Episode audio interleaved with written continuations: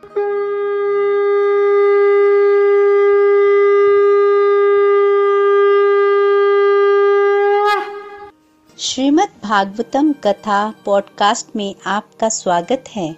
Golok express में आइए, दुख दर्द भूल जाइए एबीसीडी की भक्ति में लीन होके नित्य आनंद पाइए। हरी हरि बोल।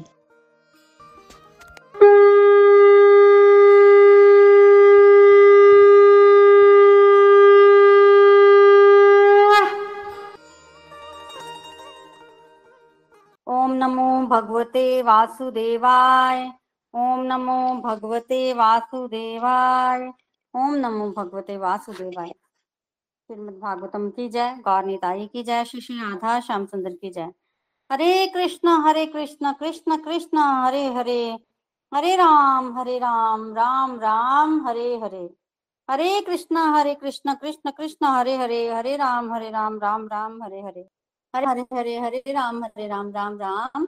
Hare Hare busy through the body free as a soul Hari Hari बोल, हरि हरि बोल transform the world by transforming yourself Radhe Krishna so Hari Hari बोल everyone welcome everyone to the evening satsang तो श्रीमद् भागवतम पे चर्चा चल रही है। कैंटो नंबर दो जो है वो हमारा चल रहा है।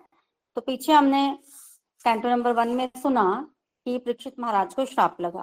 प्रक्षित महाराज को श्राप लगा तो वो घर छोड़कर चले गए और उन्होंने उठाया और बोला कि मैं सात दिन में मरने वाला हूँ। तो जो कोई सात दिनों में मरने वाला है, उसको क्या करना चाहिए? जो मेरे इस प्रश्न का उत्तर दे सकता है, जब देगा, वो इस आसन पर आकर बैठ जाए। उस समय वहाँ पर अनेक ऋषि मुनि उपस्थित थे, पर उस आसन पर कोई भी आकर जो है वो नहीं बैठा। तब वहाँ से सुखदेव गोस्वामी कहीं से प्रकट हुए और वो आकर उस आसन पर और सुखदेव गोस्वामी से परीक्षित महाराज ने यही प्रश्न किया तब सुखदेव गोस्वामी ने उत्तर दिया कि जिस मनुष्य को अपने कल्याण करने की इच्छा हो, उसे तुरंत भगवान के नाम का श्रवण, कीर्तन और स्मरण करना चाहिए। श्रवण, कीर्तन मस्त है। श्रवण करेंगे तो कीर्तन भक्ति जो है वो अपने आप आएगी और फिर जीवन में लास्ट में स्मरण बना रहेगा। ये बहुत ज़्यादा इम्पोर्टेंट है। और सुखदेव गोस्वामी ने बताया कि मन का सब भाव है कि मन खाली नहीं जाता है। तो कुछ ना कुछ उसमें करना ही होता है तो अगर हम उसको कुछ करने को नहीं देंगे तो वो खुद से पिक करेगा और जो वो खुद पिक करेगा, वो हमेशा वो अच्छा नहीं होगा, जिससे हमारी डिग्रेडेशन भी हो सकती है। इसलिए उन्होंने बोला, ध्यान लगाओ, कुछ भी करो। अगर मन भगवान के रूप में नहीं लग रहा तो विराट रूप का ध्यान लगाओ, भगवान के सूक्ष्म रूप का ध्यान लगाओ, नहीं तो अर्चा विग्रह का ध्यान लगाओ, पर मन को कुछ करने के लिए दो। ठीक है? फिर वो ये भी बताते हैं मटेरियलिज्म मटेरियलिस्टिक लोगों के लिए कि जिन लोगों का ध्यान मन, भगवान में नहीं लग रहा, जिनका मन भगवान में नहीं लग रहा, वो क्या करें? देखो, उनको कोई मटेरियल चीज़ चाहिए ना तो मटेरियल चीज़ों के लिए भी उन्होंने विधान बताया है कि आपको देवी देवताओं की पूजा करनी चाहिए। और लास्ट सत्संग में हमने सुना भी था कि अगर किसी को कुछ चाहिए तो वो इन देवी देवताओं की पूजा भी कर सकता है। ये कहकर वो चुप हो गए। जैसे कि परीक्षित महाराज ने प्रश्न सीधा किया था वैसे ही सीधा उत्तर जो है सुखदेव गोस्वामी ने कर दिया और फिर वो चुप हो गए। पर ना तो परीक्षित महाराज को ना शौनक आदि ऋषि मुनियों को संतोष हुआ तो फिर उन्होंने और आगे प्रश्न किए और परीक्षित महाराज ने भी और आगे प्रश्न किए। वो प्रश्न क्या थे? वो सृष्टि विषय प्रश्न थे। सृष्टि के विषय में प्रश्न किया। कि सृष्टि कैसे करते हैं भगवान? जनरल बेसिकली उनका प्रश्न ये था कि भगवान तो देखो, भगवान में कोई गलती नहीं हो सकती, भगवान में विकार नहीं आ सकता। भगवान परफेक्ट है तो भगवान सृष्टि करते हैं। जब भगवान सृष्टि करते हैं तो सृष्टि भी तो परफेक्ट होनी चाहिए फिर। भगवान कैसे सृष्टि कर सकते हैं? परफेक्ट व्यक्ति कैसे इम्परफेक्ट चीज़ों का निर्माण कर सकता है? तो इस तरह का उनका क्वेश्चन था कि कैसे हो सकता है? तब ब्रह्मा जी ने तब सुखदेव गोस्वामी ने बड़ा अच्छा बताया कि भगवान जब सृष्टि करते हैं ना तो एकदम वो खुद एकदम से सृष्टि नहीं करते, वो थोड़ा नीचे आते हैं। गुना बता रहा है इसमें ना, भगवान अपने आप को विभक्त करते हैं सृष्टि करने के लिए। तो सतोगुण में वो, सतोगुण के प्रधान देवता विष्णु भगवान, जिसके रूप में भगवान जो है वो सृष्टि करते हैं सृष्टि का पालन करते हैं। और रजोगुण के अवतार हैं ब्रह्मा जी, भगवान ही ब्रह्मा जी के रूप में, रजोगुण के रूप में आते हैं और वो सृष्टि का, सृष्टि करते हैं। और फिर तमोगुण के रूप में भगवान विष्णु बनकर आते हैं और फिर सृष्टि भगवान शिव जी बनकर आते हैं और फिर सृष्टि का सहार करते हैं। तो भगवान गुना अवतारों के रूप में आते हैं, ब्रह्मा, विष्णु और महेश और सृष्टि का सृजन, सृष्टि करते हैं, फिर सृष्टि का पाल सहार होता है। तो इस तरह से जो है वो होता है। तो भगवान ही करते हैं मेन सृष्टि। पर जो परीक्षित महाराज ने प्रश्न किया ना, कि आप मुझे समझाकर बताइए कि वो सृष्टि करते कैसे हैं? बेशक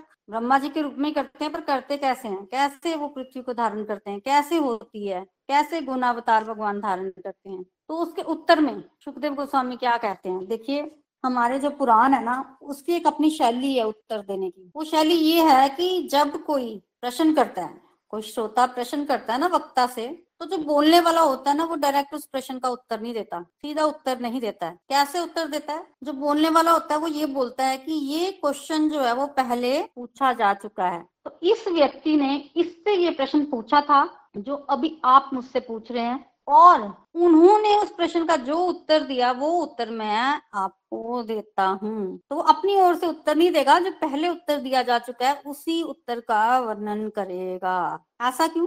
हमारे जितने भी पुराण है ना उसमें जो प्रश्न उत्तर की शैली है ना आ, वो इसी प्रकार की है। देखिए जितने भी पुराण है हमारे वो सूत शौनक संवाद है। जैसे सूत जी उत्तर दे रहे हैं और शौनक आदि ऋषि मुनि क्वेश्चन कर रहे हैं ना यहाँ बैठे बैठे उन्होंने श्रीमद भागवतम पुराण नहीं सुना अठारह के अठारह पुराण सुने शौनक आदि ऋषि मुनि प्रश्न पूछते गए सूत गोस्वामी आंसर देते गए क्योंकि सूत गोस्वामी की स्पेशलिटी है पुराण। शौनक आदि ऋषि मुनियों को पता है। तो जब वो उत्तर देते गए, वो प्रश्न करते गए तो सारे ही पुराणों में सूत शौनक संवाद आया है। और हमारे पुराणों में ये उत्तर देने की शैली है कि जब भी प्रश्न किया जाता है ना, शौनक आदि ऋषि मुनि सूत गोस्वामी से प्रश्न करते हैं तो सूत गोस्वामी उत्तर इस तरह से देते हैं कि ये प्रश्न पहले ही फलाने व्यक्ति ने फलाने से किया था, उन्होंने ऐसा उत्तर दिया, वही उत्तर मैं आपको सुनाता हूँ। तो इस तरह से उत्तर जो है वो दिए जाते हैं। कारण क्या है इसका? इसका कारण एक है कि जिसने प्रश्न किया, उसको कहीं अपने आप में अभिमान ना हो जाए कि मैंने इतना सुंदर प्रश्न किया। जैसे परीक्षित महाराज के प्रश्न की प्रशंसा, सुखदेव गोस्वामी ने की शौनक आदि ऋषि मुनियों की प्रश्न की प्रशंसा, सूत गोस्वामी ने की तो जिसने प्रश्न किया, उसको अभिमान ना आ जाए। इसलिए जो वक्ता होता है ना, वो कहता है कि आप पहले नहीं है जिसने ये प्रश्न पूछा है, ये पहले भी प्रश्न पूछा जा चुका है, ठीक है? तो श्रोता को अभिमान ना आ जाए, इसलिए ऐसा किया जाता है। और दूसरी तरफ़, वक्ता को भी ये अभिमान ना आ जाए कि मैंने प्रश्न का इतना सुंदर उत्तर दिया, वाह, मैंने दिया। तो इस बात का उसको अभिमान ना आ जाए, इसलिए वो कहता है कि ये प्रश्न पहले भी पूछा जा चुका है और फलाने व्यक्ति ने इसका ऐसे आंसर दिया है। मैं वही पढ़कर आपको बताता हूँ मैं वही उत्तर आपको देता हूँ। पहले भी ये प्रश्न किया प्रश्न का है। तो इसका कारण ये है कि, कि किसी को अभिमान न हो जाए किसी को अहंकार न हो जाए कि मैं बड़ा ज्ञानी हूँ। नहीं नहीं पहले भी प्रश्न किए जा चुके हैं पहले भी उत्तर दिए जा चुके हैं। ऐसा करेंगे तो हमें अपनी मतलब अपनी विद्वत्ता पर अहंकार नहीं होगा और इस तरह से उत्तर दिए गए। तो अभी भी ऐसे ही हुआ। जब परीक्षित महाराज ने सुखदेव गोस्वामी से प्रश्न किया तो सुखदेव गोस्वामी ने कैसे उत्तर दिया? सुखदेव गोस्वामी कहते हैं कि, हे महाराज, प्रश्न तो आपने उत्तम पूछा है, पर ये आपने पहले आप पहले व्यक्ति नहीं है जिसने ये प्रश्न पूछा है। ये प्रश्न पहले भी नारद जी किससे पूछ चुके हैं? ब्रह्मा जी ने। नारद जी, ब्रह्मा जी से ये प्रश्न पहले भी पूछ चुके हैं। कैसे पूछा उन्होंने प्रश्न? उन्होंने ऐसे प्रश्न पूछा कि एक बार ना, नारद जी जो है, वो मिलने गए ब्रह्मा जी से। अब नारद जी ब्रह्मा जी के पुत्र हैं तो पुत्र जो है वो अपने पिता से मिलने गया। जाते ही उन्होंने नमस्कार किया अपने पिता को। उन्होंने देखा कि उनके पिताजी जो है, वो ध्यान लगाए बैठे हैं कि किसका ध्यान कर रहे हैं? सोच रहे हैं नारद जी कि मेरे पिताजी किसके, किसका ध्यान कर रहे हैं? ये तो भगवान है। इतनी बड़ी ये सृष्टि करते हैं इतने लोगों की। इनके पास अभी भी समय है ध्यान लगाने के लिए। तो देखते रहे, उनको देखते रहे। फिर ब्रह्मा जी की समाधि जब टूटी ना, जब ध्यान उन्होंने लगा लिया, तब जब ब्रह्मा जी ने आँखें खोली तो नारद जी ने प्रणाम किया अपने पिताजी को और कहा कि आप सभी कारणों के कारण हैं, ठीक है? तो आप किसका ध्यान कर रहे हैं? सारी दुनिया को तो आपका ध्यान करना चाहिए। आप किसका ध्यान कर रहे हैं और क्यों कर रहे हैं? आप सभी देवताओं में श्रेष्ठ हैं, आप सृष्टि करता है। आप बताइए मुझे। तब जब ये सुना, नारद जी से ब्रह्मा जी ने तो ब्रह्मा जी ने कहा कि तुम ये कैसी बातें करते हो? ये तुम ठीक नहीं कर रहे हो? जब तक कोई ये नहीं जानता कि मैं तो चंद्रमा हूँ, सूर्य का, सूर्य तो भगवान है तो बेसिकली इस समय ब्रह्मा जी, नारद जी को वो सब बताते हैं। क्या? जो हमने पिछली बार डिस्कशन की थी कि ब्रह्मा जी कहते हैं कि मैं तो सिर्फ़ मनुष्यों की सृष्टि करता हूँ मेन सृष्टि तो भगवान करते हैं। वही है मूल, वो मूल है। मैं जिन सबको कंट्रोल नहीं करता हूँ, भगवान रचते हैं सृष्टि। मेरी सृष्टि तो गौन सृष्टि है। जैसे सूर्य का प्रकाश होता है और चंद्रमा का अपना प्रकाश नहीं होता, चंद्रमा सूर्य से प्रकाश लेकर प्रकाशित होता है। उसी तरह मेरे में अपने अंदर सृष्टि करने की कोई सामर्थ्य नहीं है। मैं तो भगवान से शक्ति लेकर सृष्टि करता हूँ। तो ब्रह्मा जी नारद जी को बताते हैं कि बेसिकली घर जो है वो किसी और ने बनाया है। मैंने तो घर के इंटीरियर डेकोरेशन का काम किया है। तो घर भगवान ने बना दिया, फिर उसके अंदर घर को सजाने का काम जो है वो ब्रह्मा जी करते हैं। तो भगवान जो है वो सारा कुछ उन्होंने करके रखा है।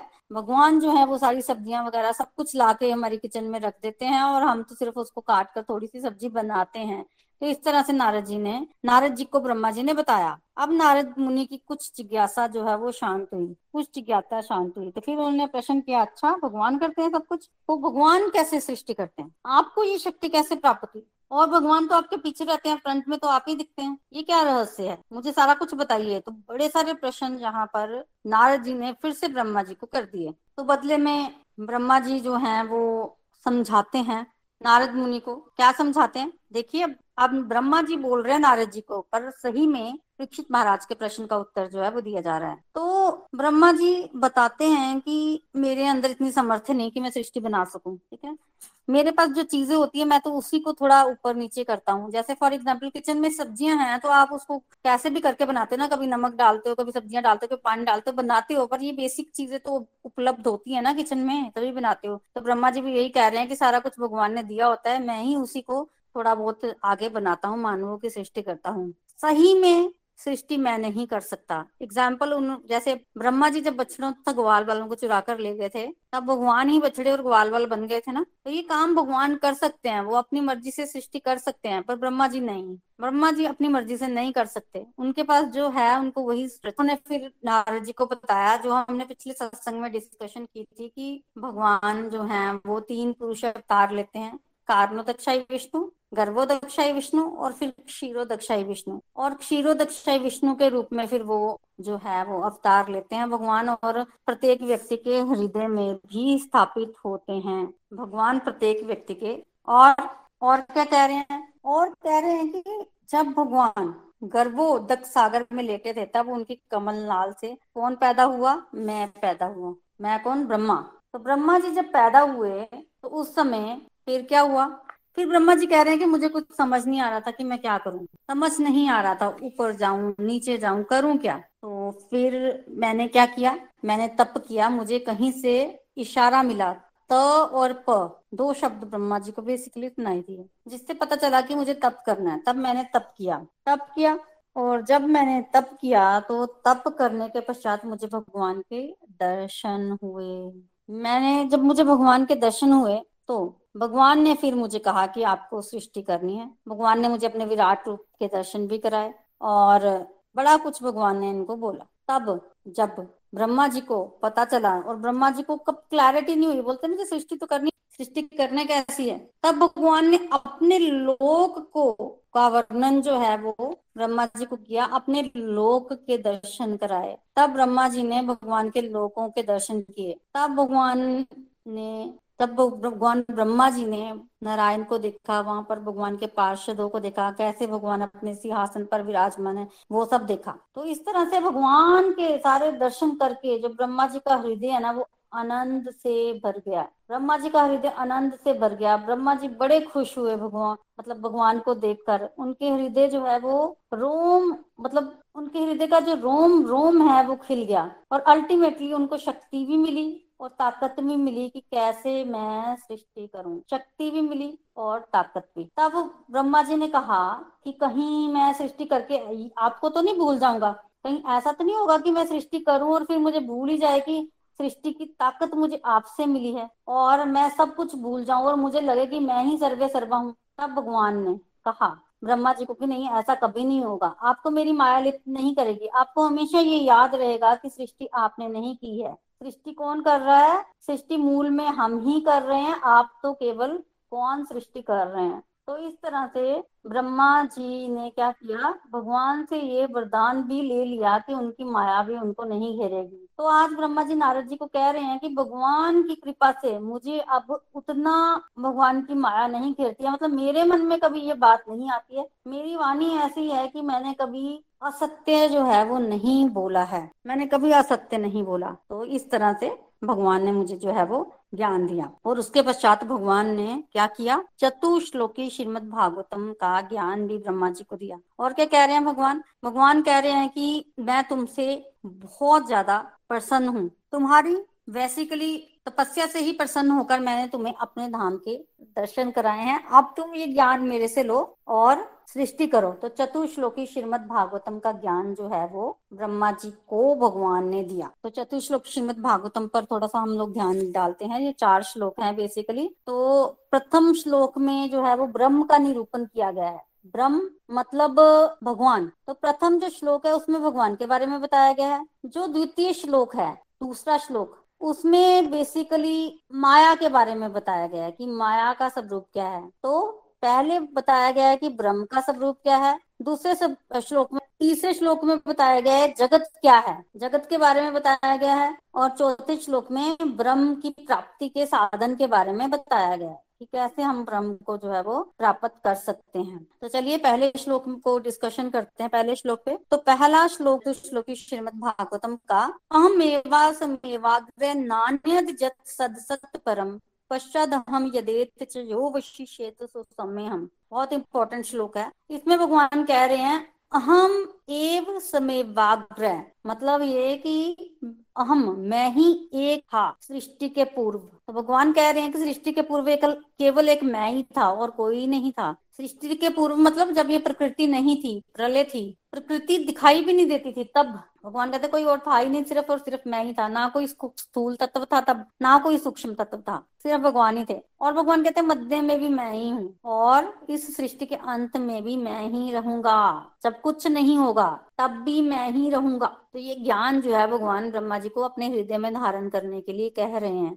और अब हमें भी ये ज्ञान हृदय में धारण करना है, ठीक है? तो इस जगत का आदि कौन है? इस जगत के आदि हैं भगवान श्री कृष्ण। लेकिन भगवान का आदि कोई भी नहीं है, इसलिए भगवान को अनादि भी बोलते हैं कई बार। तो जगत भगवान का ही विराट रूप तो है तो सृष्टि का जब अंत होता है तो सृष्टि जो है वो भगवान के अंदर समा जाती है। पर भगवान का तो कोई अंत नहीं होता, भगवान का तो अंत नहीं है, इसलिए भगवान को अनंत भी बोलते हैं, जिसका ना कोई आदि है, ना अंत है, अनंत है भगवान। जो कुछ भी दिख रहा है, वो भगवान का ही सब रूप है। तो इसलिए भगवान कह रहे हैं कि पहले भी मैं ही था, बीच में भी, अभी भी मैं ही हूँ और अंत में भी मैं ही रहूँगा। इसको अगर हम छोटे लेवल पर समझें तो हम अपने ऊपर भी इसको अप्लाई कर सकते हैं। कैसे? जब हम छोटे थे, एक साल के तब भी हम यही बोलते थे कि मैं हूँ, मुझे ये चाहिए, मुझे वो चाहिए। बड़े हुए दस साल के हुए तब भी हम ऐसे ही बोलते हैं। पचास के हो गए तब भी, मैं तो शरीर तो बदली जा रहा है, पर कभी बचपन में है, हम कभी जवानी में है, कभी बुढ़ापे में है तो माता पिता भी बन गए अब तो। पर वो मैं नहीं बदला, ठीक है? तो वो मैं जो है, वो बचपन में भी वही था मतलब आदि में भी वही था, बीच में भी वही है, और लास्ट में भी वो मैं नहीं बदल रहा। क्यों? क्यों नहीं बदल रहा? क्योंकि मैं शरीर तो हूँ ही नहीं, मैं तो आत्मा हूँ, वो तो बदल नहीं रही है, शरीर बदल रहा है, ठीक है? तो शरीर और आत्मा में भी इतना भेद है कि हम लोग कह रहे हैं कि मैं, आत्मा वही है, मैं वही हूँ, और शरीर बदल रहा है तो इसी तरह से। संसार तो बदल रहा है संसार तो चेंज हो रहा है। पर वो मैं वो परमात्मा तो, तो भगवान कहते हैं वो एक ही है वो मैं हूँ भगवान कह रहे हैं। तो जब एक शरीर के अंदर एक व्यक्ति के अंदर जो आत्मा है उसको अगर हम चेतना बोल दे तो एक व्यक्ति के अंदर की चेतना है और एक पूरे संसार के अंदर की चेतना है, जिसको परमात्मा बोलते हैं। व्यक्ति के अंदर की चेतना और एक पूरे संसार के अंदर की चेतना। अगर पर उसको इस तरह से समझे कि अगर व्यक्ति के अंदर मैं हमेशा विराजमान है, शरीर बदल रहा है तो संसार के अंदर भी भगवान विराजमान है। संसार जो है वो बदल रहा है, कभी प्रलय होती है, कभी वो रहता है, कभी नहीं रहता है। तो भगवान कहते हैं कि मैं ही सब कुछ हूँ। तो पहले श्लोक में भगवान जो है वो अपना स्वरूप समझा रहे हैं और अब दूसरे श्लोक में भगवान माया का श्लोक, माया का जो है वो स्वरूप बता रहे हैं। क्या है सेकंड श्लोक? श्रीमद भागवतम का चतुर्श्लोकी। रीतेर्थ यत प्रतीयत ना प्रतीयत चात्मनि। तद विद्या दधात्मनो मायाम यथा वासो यथा तम तो क्या बोल रहे हैं? रीतेर्थ यत प्रतीयत ना प्रतीयत। मतलब ये कि जो है उसको छुपा दे और जो नहीं है उसको दिखा दे। ये सब रूप है माया का। जो है उसको तो छिपा देती है माया और जो नहीं है उसको दिखा देती है। एग्ज़ाम्पल आप मूवी देखने जाते हैं सिनेमा घर में तो पुराने जमाने में क्या होता था कि बड़ा सा पर्दा होता था, पर्दा कपड़े का होता था प्रोजेक्टर चल रहा होता था और दूसरी तरफ़ से लाइट आती थी। लाइट पड़ती थी तो पर्दे पर चित्र दिखता था, ठीक है? चित्र को सब देख रहे सब खुश हो रहे हैं। अब बड़ी बारिश आई, बहुत बारिश आई, बाढ़ भी आ गई, पर ना तो पर्दा गीला हो, ना आप गीले हुए। मूवी चल रही है तो आप गीले हुए, नहीं, चाहे बाढ़ आ रही है मूवी में। मूवी में आग लगी तब जल गया पर ना पर्दा जला ना आप जले। तो पर्दे पर जो दिखाया जा रहा है, वो लग तो सत्य रहा है, पर है तो असत्य ना। दिखाई तो दे रहा है और सत्य भी लग रहा है, साफ़ दिख रहा है, पर वो है नहीं है, क्योंकि सच में अगर वो सच होता, आग लगती तो हम जलते ना। तो वहाँ क्या दिख रहा है? वो वहाँ दिख रहा है जो पीछे से रील में है, प्रोजेक्टर ने लाइट डाली और दिख रहा है।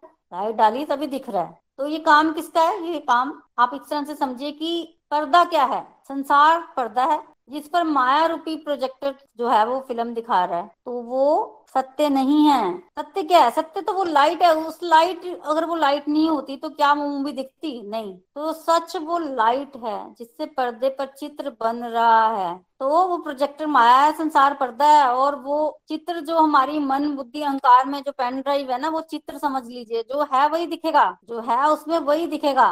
लेकिन जिससे दिखता है वो प्रकाश वो प्रकाश सत्य है। वो प्रकाश सत्य है। तो आप बताइए, जब कोई व्यक्ति सिनेमा घर में जाकर देखता है मूवी तो क्या वो लाइट देखता है? नहीं। क्या वो ये देखता है कि लाइट कहाँ से आ रही है? नहीं। वो तो पर्दे की तरफ़ देखता है और वहाँ मूवी देख रही होती है और मूवी देखता रहता है। तो बस यही काम है माया का कि वो जो सत्य चीज़ है लाइट वो उसको छुपा देती है, उसको कोई नहीं देखता। पर वो मूवी जो झूठी है, उसको सारे देखते हैं। उसी तरह से भगवान ने इस पूरे जगत को बनाया। भगवान ही जगत के पीछे का प्रकाश है, पर माया जो है, वो उस प्रकाश को छुपा देती है। और जो झूठी चीज़ें हैं, जो हमारे मन बुद्धि अहंकार में चित्र बना हुआ है, उस चित्र को, उस मन के संसार को हम देखते हैं माया रूपी संसार को हम देखते हैं। तो यही काम है माया का।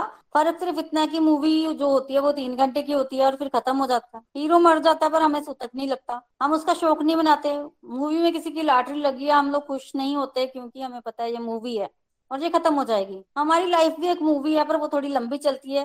वो थोड़ी लंबी चलती है पर हमें उसका पता नहीं होता इसलिए हम सुख दुखी होते रहते हैं। तो माया का स्वरूप ये है कि माया जो सच है उसको झूठ है, उसको सच मान लेते हैं, हम लोग उसको दिखा देती है। पर एक चीज़ हमेशा याद रखिए कि जादूगर है ना, वो जादू करता है। तो लोग जादू का खेल देखने जाते हैं। जब हम छोटे थे तो जादू का खेल दिखाने कोई आया था तो हम स्कूलों के स्कूलों के बच्चे जाते थे देखने के लिए, स्कूल की तरफ़ से। तो लोग जादू का खेल देखने जाते हैं। रुमाल निकाला, कोई व्यक्ति गायब हो गया, कितना मज़ा, कितना एंजॉय करते थे हम लोग। पर जो जादूगर का असिस्टेंट है ना, वो कोई हैरान नहीं होता, वो नहीं एंजॉय करता। उसको पता है ये हाथ की सफ़ाई है। कोई इसने मरे व्यक्ति को ज़िंदा नहीं किया। उसको पता होता तो वो कोई हैरान नहीं होता। उसी तरह से भगवान की इतनी सारी लीला होती है ना, भगवान करते हैं। माया भी तो भगवान की शक्ति है। कल के सत्संग में हम सुनेंगे, क्योंकि सुखदेव गोस्वामी से प्रश्न किया जाएगा तो माया भी भगवान की शक्ति है तो जो तो भगवान के बिल्कुल क्लोज असिस्टेंट होते हैं, उनको समझ होती है कि ये भगवान जादू दिखा रहे हैं तो उनको इतनी हैरानी नहीं होती?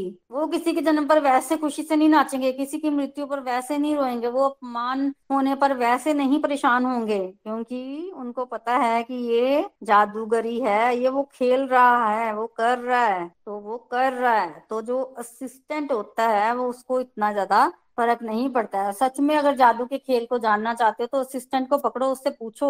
थोड़ा बहुत अगर आप असिस्टेंट से जानकारी प्राप्त करोगे तो खेल को समझ पाओगे, क्योंकि असिस्टेंट को पता है और भगवान के असिस्टेंट है, गुरु लोग मेंटर्स लोग तो उनसे पूछिए जाकर। अगर आप उनका संग कर लेंगे तो आपको ये जादूगरी जो है वो पता चलना शुरू हो जाएगी फिर भी। थोड़ा बहुत आप पता कर पाएँगे तो माया का स्वरूप जो है वो बताया गया है। तीसरे श्लोक है, यथा महांति भूतानी भूतेषु चावचेश बनु प्रविष्टान्य प्रविष्टानी तथा तेषु न तेष वहम क्या बता रहे हैं? इसमें बेसिकली जगत का स्वरूप बताया गया है। इसमें भगवान कहते हैं कि शरीर किससे बनता है? पृथ्वी, जल, अग्नि, वायु, काश, पंच महाभूतों से बनता है, ठीक है? तो शरीर पंच महाभूतों से बना हुआ है, ठीक है? तो शरीर इनसे बना है तो संसार किससे बना है? संसार भी इन्हीं से बना है। यही पृथ्वी जल, अग्नि, वायु, काश, हमारा शरीर भी प्रकृति है संसार भी प्रकृति है तो वो भी इनसे बना तो ये पाँच तत्व हमारे भीतर भी हैं और बाहर, ठीक है?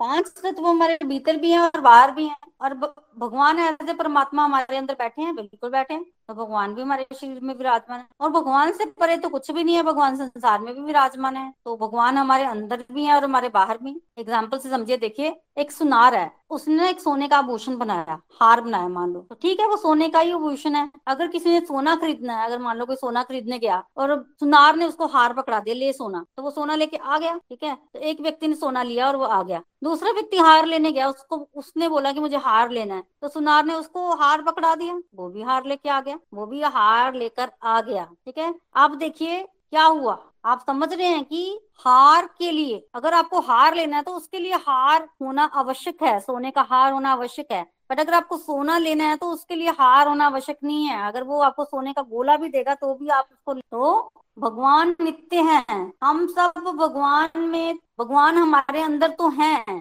पर हम लोग नश्वर हैं। ज़रूरी नहीं है कि हम भी भगवान में हूँ नहीं है ज़रूरी है इसको समझिए ये जो हार का एग्ज़ाम्पल है जो बड़ा अच्छा है कि अगर हमें हार चाहिए तो हमें सोने का हार मिलेगा। बट अगर हमें सोना चाहिए तो ज़रूरी नहीं है कि वो हार के रूप में ही हम ले।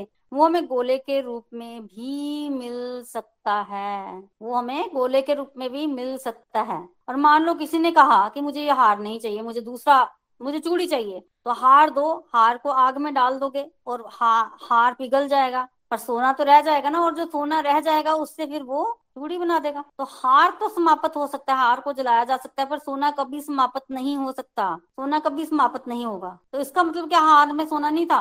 हार में सोना था, पर जब हार समाप्त हुआ तो सोना समाप्त नहीं हुआ। इसको समझिए, देखिए, हार होने के लिए सोना होना ज़रूरी है, लेकिन सोना होने के लिए हार होना, आभूषण होना ज़रूरी नहीं है। सोना अपने आप में स्वतंत्र है। हार बनाइए या ना बनाइए, सोना तो सोना ही रहेगा। उसी तरह से भगवान स्वतंत्र है। जगत के होने के लिए भगवान का होना ज़रूरी है, पर भगवान के होने के लिए जगत का होना ज़रूरी नहीं है। तो जगत बनाइए या ना बनाइए, भगवान सृष्टि करें या ना करें, भगवान को कोई फ़र्क नहीं पड़ता। भगवान को कोई फ़र्क नहीं पड़ता। तो भगवान यही कह रहे हैं, क्या कह रहे हैं? प्रविष्टान्य, प्रविष्टानी, तथा तेषु न तेष तो मैं प्रविष्ट हूँ भी और मैं प्रविष्ट नहीं भी हूँ। तो आप समझिए कि भगवान इम्पोर्टेंट हैं जगत के लिए। जगत है क्यों? क्योंकि भगवान है। तो भगवान जगत में प्रवेश भी कर सकते हैं। भगवान स्वतंत्र हैं, जगत स्वतंत्र नहीं है। जगत में भगवान है ही हैं। तो सोने का एग्ज़ाम्पल हमने देखा, बड़ा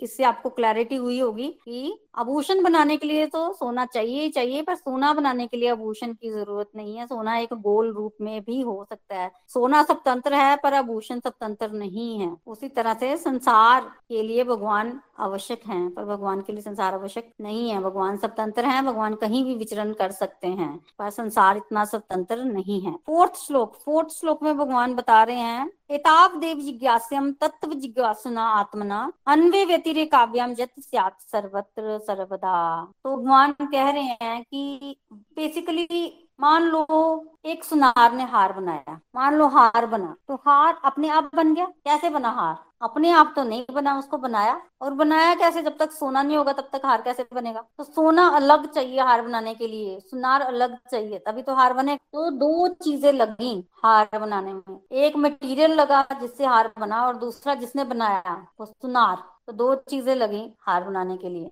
इसी तरह से मिट्टी का गड़ा बना तो उसके भी दो कारण है मिट्टी। एक तो मिट्टी चाहिए मिट्टी का गड़ा बनाने के लिए, दूसरा कुम्हार चाहिए कुम्हार ने वो गड़ा बनाया ना, वो उसका कारण है। तो जब भी कुछ बनता है उसका कारण होता है, दो कारण होते हैं यहाँ बताया गया। तो इसी तरह से जब सृष्टि बनी तो सृष्टि के भी बनने के दो कारण है। एक एक तो सृष्टि के लिए जो तत्व चाहिए होता है वो, और दूसरा दूसरा जिसने वो सृष्टि बनानी है वो तो भगवान कहते हैं कि दोनों कारण मैं ही हूँ। रॉ मटेरियल भी भगवान है और आर्किटेक्ट भी भगवान है। भगवान ने ही मटेरियल भी दिया, भगवान ने ही बनाया। तो सोना भी भगवान, सुनार भी भगवान, मिट्टी भी भगवान, कुम्हार भी भगवान। तो सब कुछ प्रभु ही बने हैं। प्रभु ने ही सब कुछ बनाया है। तो जो कोई इस बात को जान लेता वो फिर मोह को प्राप्त नहीं होता। कैसे ब्रह्म मतलब बेसिकली ब्रह्म स्वरूप की प्राप्ति के साधन को कहा गया है फोर्थ श्लोक में कि जो कोई, जो ये जान लेता है, वो फिर मोह में नहीं पड़ता। तो बेसिकली ये मूल में चार श्लोक जो भगवान ने ब्रह्मा जी को दिया फिर ब्रह्मा जी ने इसको चार श्लोकों को आगे नारद जी को बता रहे ना, वो नारद जी को दिया और नारद जी ने वेद व्यास जी को दिया, आप सब जानते हैं। और वेद व्यास जी ने इन्हीं चार श्लोकों को फिर अठारह हज़ार श्लोकों में कन्वर्ट किया। इन चार श्लोकों को समझाने के लिए अठारह हज़ार श्लोक जो है वो उन्होंने बनाए। तो इस तरह से चतुर्श्लोकी श्रीमद भागवतम का ज्ञान जो है वो भगवान द्वारा ब्रह्मा जी को दिया गया। और उसके बाद बेसिकली आप सुखदेव गोस्वामी ने प्रश्न किया कि नारद मुनि ने फिर क्या किया ज्ञान प्राप्त करके? तो आगे इस तरह से और प्रश्न उत्तर जो है वो चलेंगे, जिसका वर्णन हम कल के सत्संग में करेंगे। Hare Krishna Hare Krishna, Krishna Krishna, Hare Hare Hare Ram Hare Ram Ram Ram, Hare Hare. Busy through the body free as the soul Hari Hari बोल, हरी हरी बोल। Transform the world by transforming yourself Radhe Krishna. So Hari Hari बोल every one हरी हरी बोल। चलिए अब हम आगे बढ़ते हैं अपने रिव्यू सेक्शन की तरफ़। सबसे पहले हम चलते हैं रेणु जी की तरफ़। हरी हरी बोल रेणु जी, आप कुछ कहना चाहते हैं? हरी हरी बोल हरी बोल एवरीवन आज का सत्संग भी बहुत ही अमेजिंग प्रीति जी, आपको शत शत नमन व्यास पीठ पर बैठे हुए कैसे आप बहुत ही प्यारे तरीके से हमें भागवतम का श्रवण करवा रहे हैं। बहुत ही आभार। फ़र्स्ट कैंटो से ही आज की शुरुआत आपने की कि कैसे परीक्षित जी के उत्तर देने के लिए सुखदेव जी आकर आसन पर बैठे हैं। और आते ही उन्होंने श्रवण, कीर्तन और स्मरण की इम्पोर्टेंस को बताया है। अगर हम श्रवण, कीर्तन करते रहेंगे तो डेफिनेटली हमारा जो स्मरण है मृत्यु के समय, वो आएगा ही आएगा। मन हमारा बार बार भटकता है तो हमें क्या करना है? ये भी आपने बताया। सूक्ष्म स्थूल और कामना सहित भगवान में ध्यान लगाना है। ये जो हमने पिछले सत्संग में समझा था, भगवान की कृपा से। भगवान की कृपा से ही आपने ये भी बताया हम सबके साथ कि इसके बाद जो शौनक जी हैं वो चुप हो गए और कहीं ना कहीं सुखदेव जी चुप हो गए थे क्योंकि वो और जानना चाहते थे कि डिवोटी किस लेवल का है और क्या सुनना चाहता है। तो यहाँ से आरंभ होता है भगवान की कृपा से चतुर्श्लोकी भागवतम का आ, स्टार्टिंग कहीं ना कहीं भगवान की ही ये सारी की सारी लीला है। तो इसका परफेक्ट क्वेश्चन का आंसर देने के लिए सुखदेव जी के माध्यम से आगे शौनक जी, सूत जी, इनकी प्रश्न वार्ता चल रही है और ये भी कहा जाता है कि इनका जो, इनकी जो बातें हैं वो पहले भी हो चुकी हैं। तो जैसे आपने यहाँ से स्टार्टिंग की थी आज की भगवान ने ये सृष्टि बनाई, भगवान परफेक्ट हैं। फिर भगवान ने सृष्टि को परफेक्ट क्यों बनाया क्यों भगवान की सृष्टि में कुछ कमियाँ, कुछ खामियाँ रह जाती हैं? तो यहाँ पर हमें पता चला कि सत्वगुण, रजोगुण, तमोगुण तीन गुण अवतार लेने पर ही भगवान इसको कभी बनाते हैं, कभी पालन करते हैं और कभी अपने में ही समाहित कर देते हैं विष्णु, ब्रह्मा और शिव के रूप में। ये पूरा प्रोसेस था।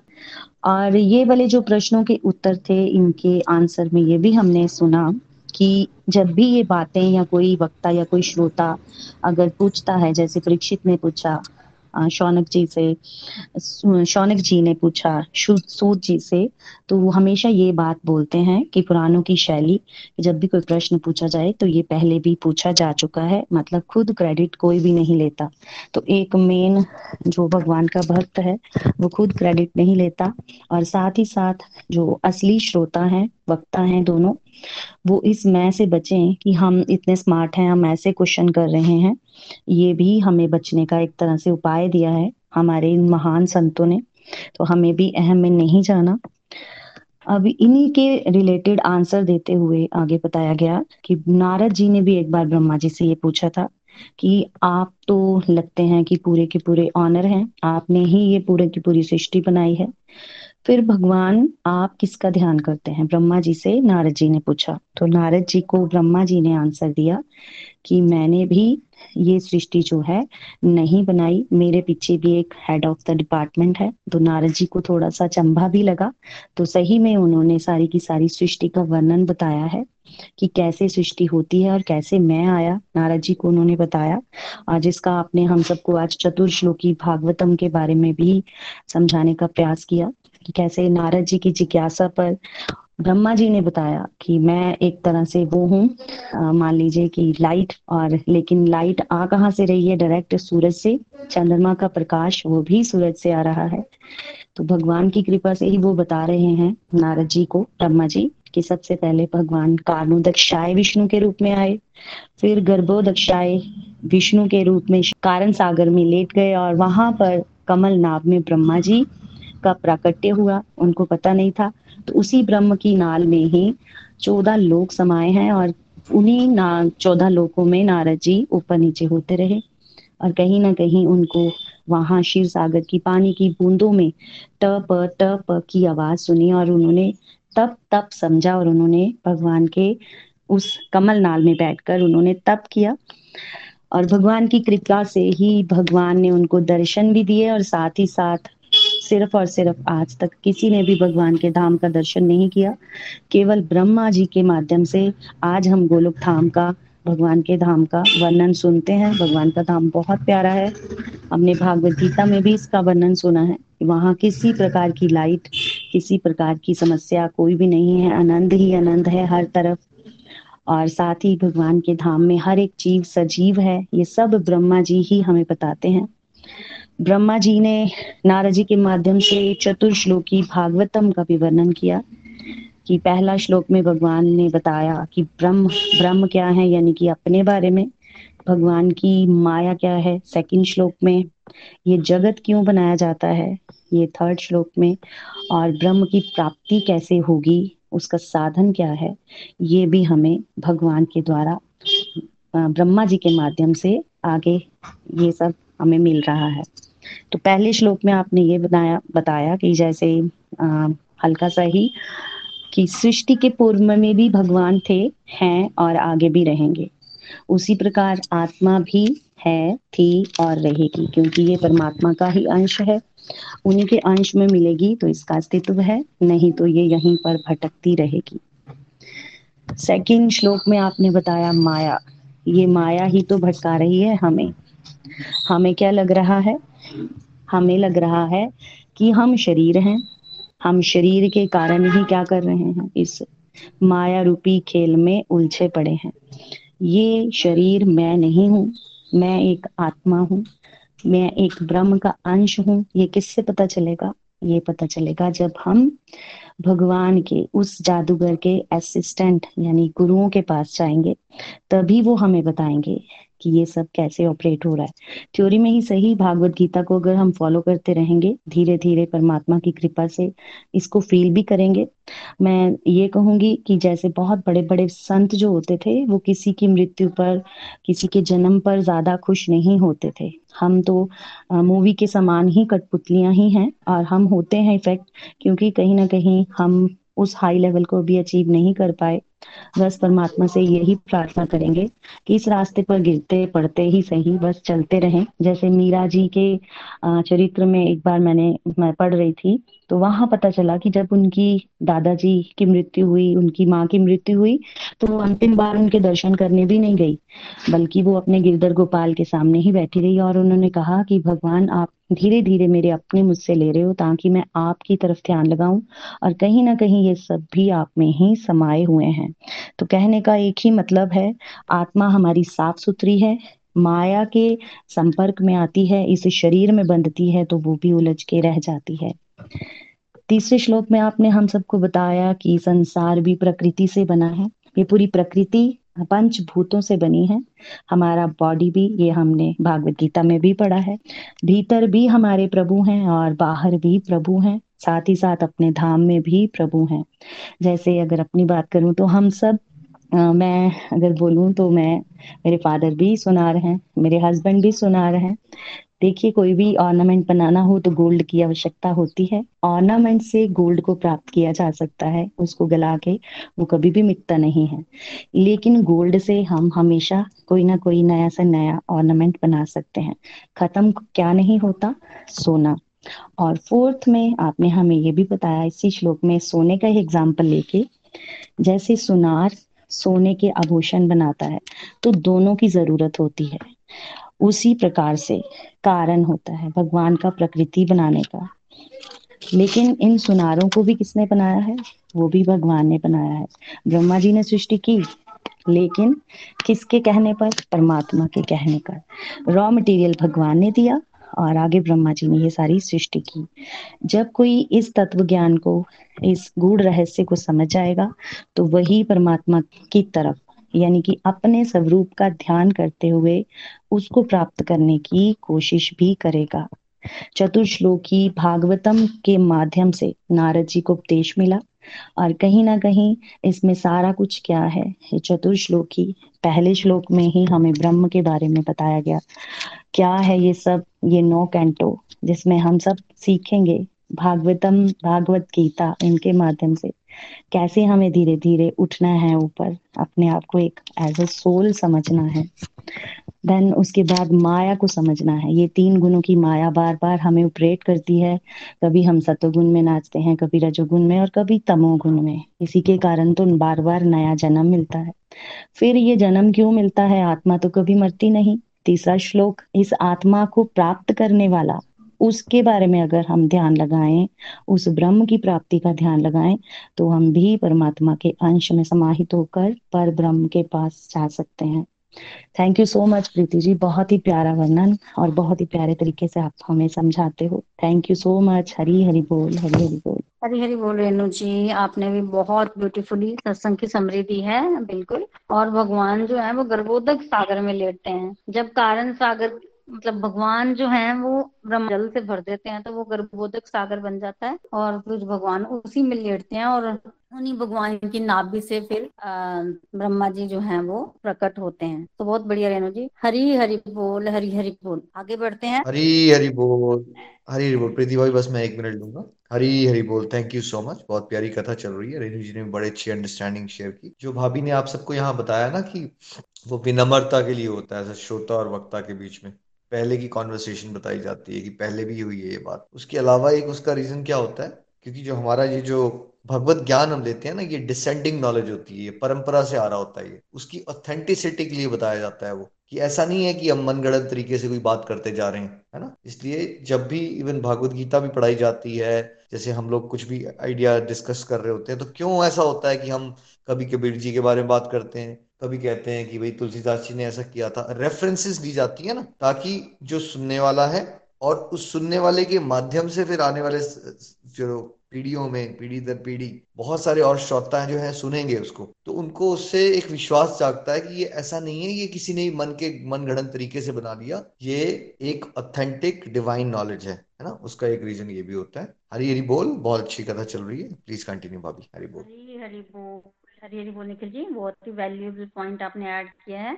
बिल्कुल, ये हमारी नॉलेज जो है ये डिसेंडेंट नॉलेज है तो हमें हमेशा पूर्ववर्ती आचार्यों के पद चिन्हों पर, उनके आंसरिंग पर ही डिपेंडेंट रहना चाहिए। हरी बोल हरी बोल। एक लास्ट रिव्यू ले लेते हैं, आज हम नीनू जी की तरफ़ चलते हैं। हरी हरी बोल, नीनू जी।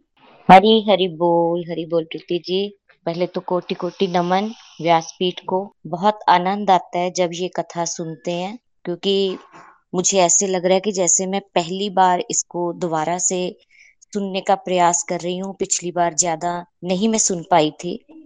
और आज के जो आपने कैंटो वन को स्टार्ट करते हुए हमें बताया कि हमें श्रवण, कीर्तन, अगर अपना किसी मनुष्य को कल्याण करना है तो उसको ये ज़रूर करना चाहिए और स्मरण अपने आप फिर आना शुरू हो जाएगा। क्योंकि जो मन का स्वभाव है, मन का स्वभाव है खाली रहना। पर इसको हमें अंगेज रखना है, इसको ध्यान में लगाना है। किसके ध्यान में लगाना चाहे हम वो वो हमारे ऊपर डिपेंड करता है, चाहे हम भगवान के सूक्ष्म रूप में, या उनकी लीलाओं में, या उनके विराट रूप में, या अर्चा विग्रह में कहीं भी लगाओ। और ये विधान बताया गया है मटेरियल लोगों के लिए भी कि कोई देवी देवताओं की पूजा भी कर सकता है, ऐसा नहीं है। लेकिन वो उससे हमें शांति नहीं मिलती है। और फिर आपने हमें बताया कि सृष्टि के विषय में जब प्रश्न पूछा गया कि भगवान सृष्टि कैसे करते हैं, कि उनमें तो कोई विकार है ही नहीं है। और जब वो सृष्टि करते हैं तो आपने बताया कि भगवान गुणावतार में आते हैं सतोगुण में, रजोगुण में और तमोगुण में। और बहुत सुंदर कथा आपने ये बताई है।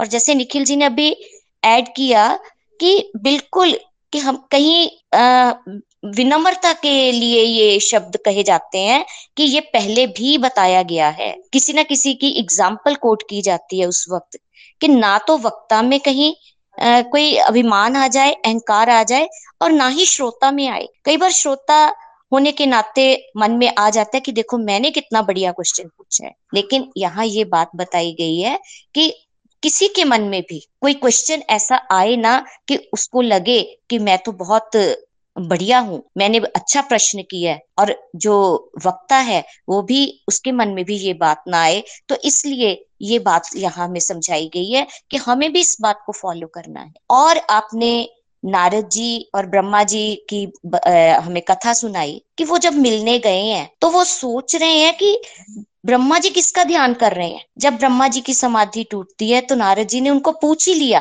कि आप तो कारणों के कारण हो, आप श्रेष्ठ हो आप सृष्टि करता हो तो फिर आप किसका ध्यान कर रहे हो? तब ब्रह्मा जी ने कहा कि मैं तो मनुष्यों की सृष्टि करता हूँ, बाकी मूल तो भगवान है, और मेरे द्वारा जो सृष्टि हो रही है, वो गौन सृष्टि है। और इसकी आपने बहुत प्यारी एग्ज़ाम्पल बताई है है ना? कि बेसिक हमारे पास है कुछ तो तभी हम खाना बना सकते हैं ना?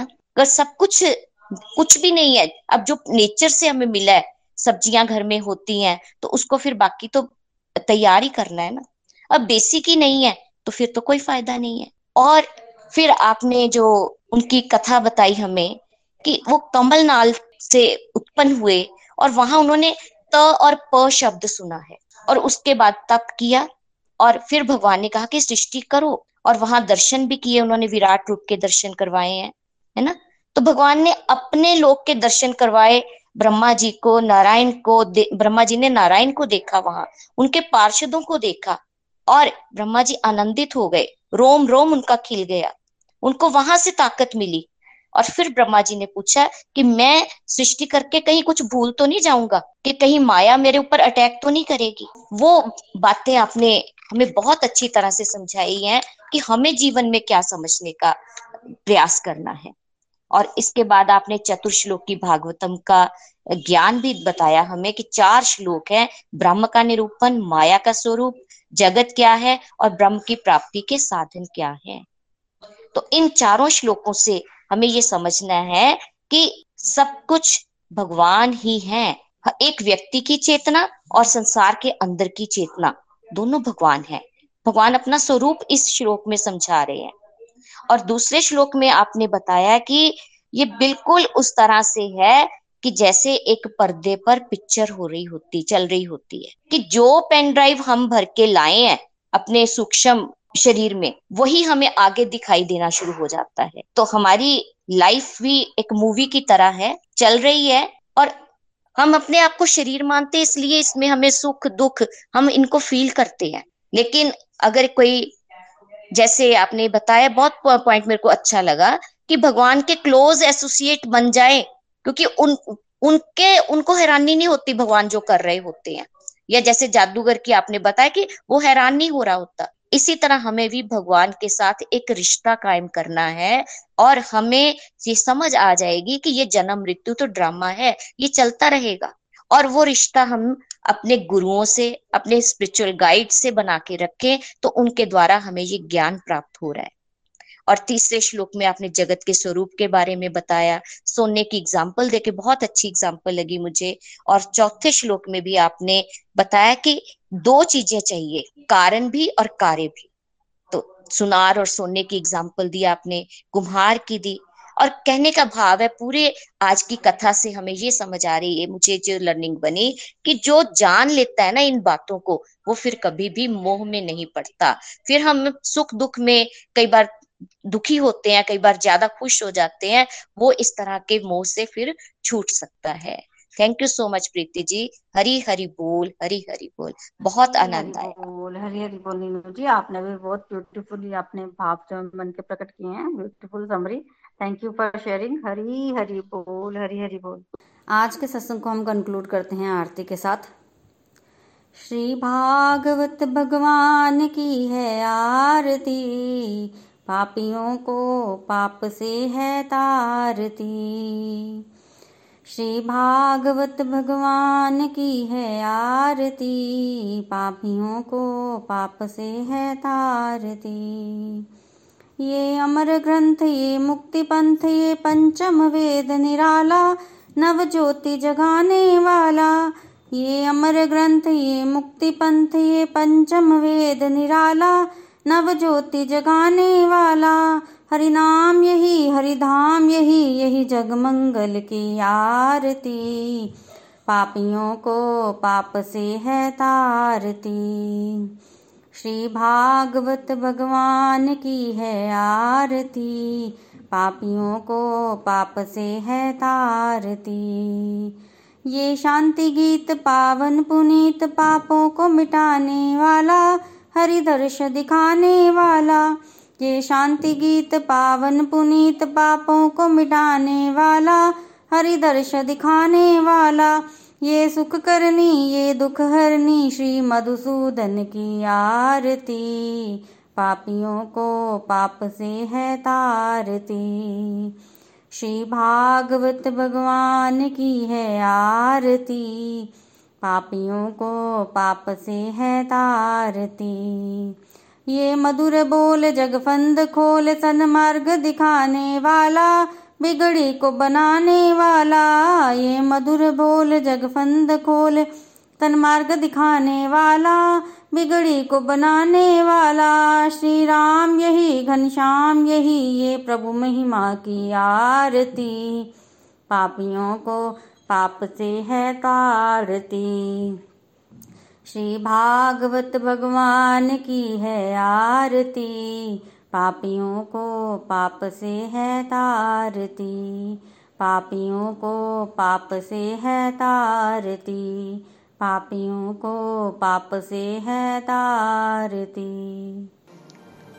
गोलोक एक्सप्रेस से जुड़ने के लिए आप हमारे email address info at Golok express dot O द्वारा संपर्क कर सकते हैं या हमारे व्हाट्सएप या Telegram number seven zero one eight zero two six eight two one से भी जुड़ सकते हैं। आप हमसे फेसबुक पेज और यूट्यूब चैनल के माध्यम से भी जुड़ सकते हैं। हरी हरी बोल।